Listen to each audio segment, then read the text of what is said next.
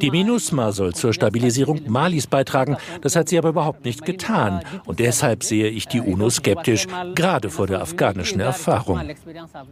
Das hat Bremer Elidiko im August in einem Interview mit der Tagesschau über die Mission der UN in Mali gesagt.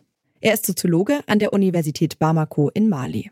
Er zieht hier eine direkte Verbindung zwischen der Situation in Afghanistan und der in Mali, wo auch deutsche Truppen vor Ort sind. Die Ziele? Den Terrorismus eindämmen und für Stabilität sorgen. In Afghanistan ist der Einsatz mittlerweile gescheitert. In Mali hingegen sind weiterhin Soldaten und Soldatinnen der Bundeswehr stationiert. Wir fragen uns deshalb heute, können wir aus den Folgen des Afghanistan-Einsatzes für Mali lernen? Es ist Montag, der 30. August 2021. Mein Name ist Amelie Berbut. Hallo.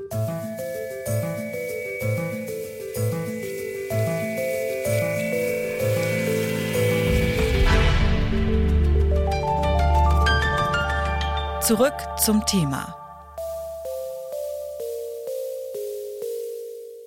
Der Einsatz in Afghanistan ist beendet, die letzten Bundeswehrsoldaten kehren zurück. Nach 20 Jahren Militäreinsatz zeigt sich ein ernüchterndes Bild. Die Ausbildungsmission, bei der lokale Sicherheitskräfte ausgebildet wurden, gilt als gescheitert. Inzwischen haben die Taliban die Macht wieder übernommen. Nicht nur am Hindukusch war Deutschland mit Truppen vor Ort, auch in Mali sind sie an einer Ausbildungsmission beteiligt nämlich an der European Union Training Mission, kurz EUTM.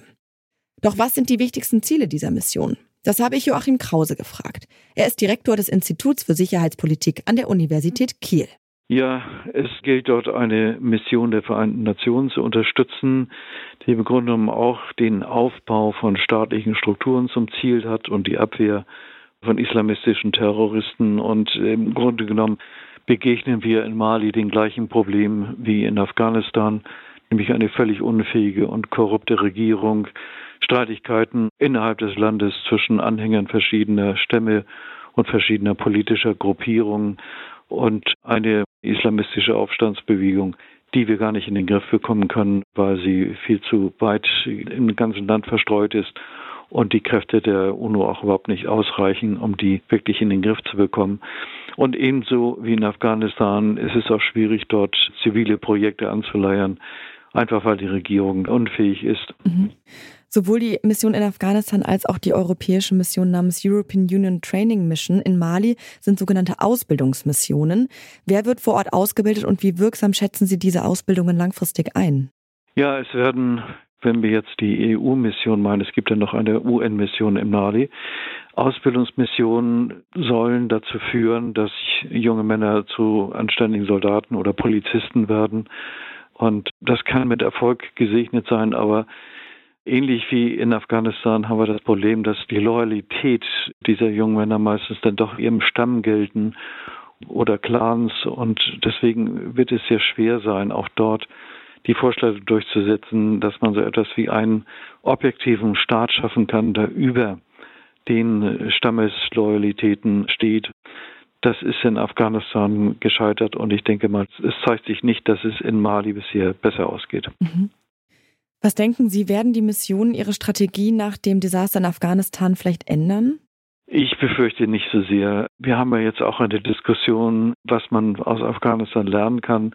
Ich muss Ihnen sagen, mein Institut hat schon vor zehn Jahren eine solche Studie gemacht.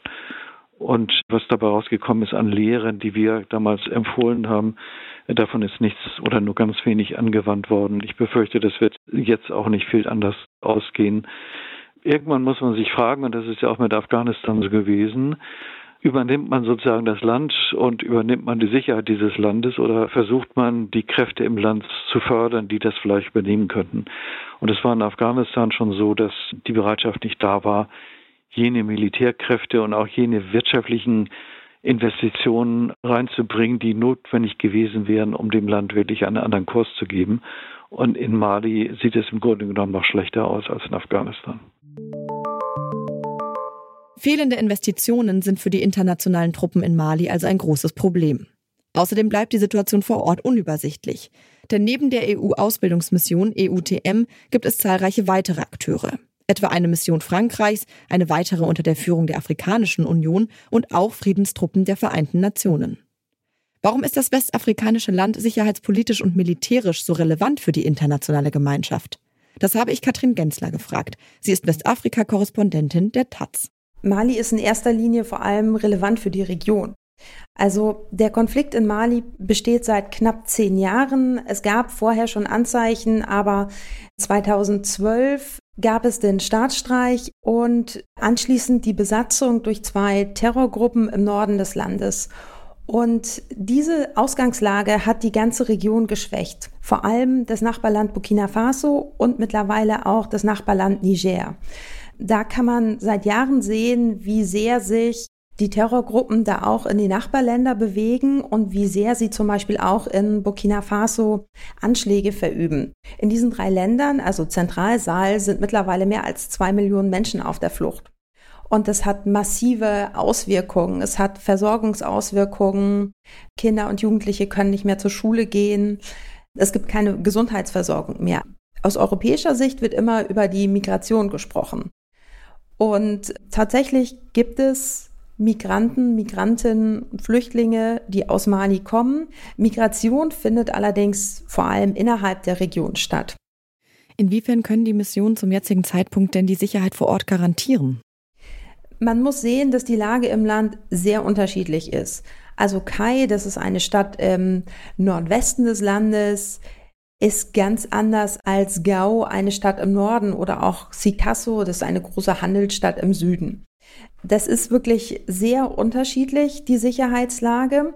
Man muss tatsächlich sagen, dass die Situation in Gao und in Timbuktu, diese beiden Städte waren 2012 von Terrorgruppen besetzt. Da sagen mir Bewohner, Bewohnerinnen immer wieder, dass sich die Lage tatsächlich verbessert hat. Zumindest innerhalb der Stadt. Was außerhalb der Stadtgrenzen passiert, ist noch wieder eine ganz andere Sache. Und das Problem ist eben, dass diese Mandate und auch diese Terrormissionen eben eher träge sind. Also es ist ein asymmetrischer Kampf, ein asymmetrischer Krieg und die Banditen, Terroristen, die sind einfach sehr viel schneller als die Terrormission. Und das ist auch was, was viele Menschen da nicht verstehen, also gerade in Zentralmali. Die erzählen mir, ja, aber die MINUSMA ist ja vor Ort. Warum ist sie nicht sofort bei uns?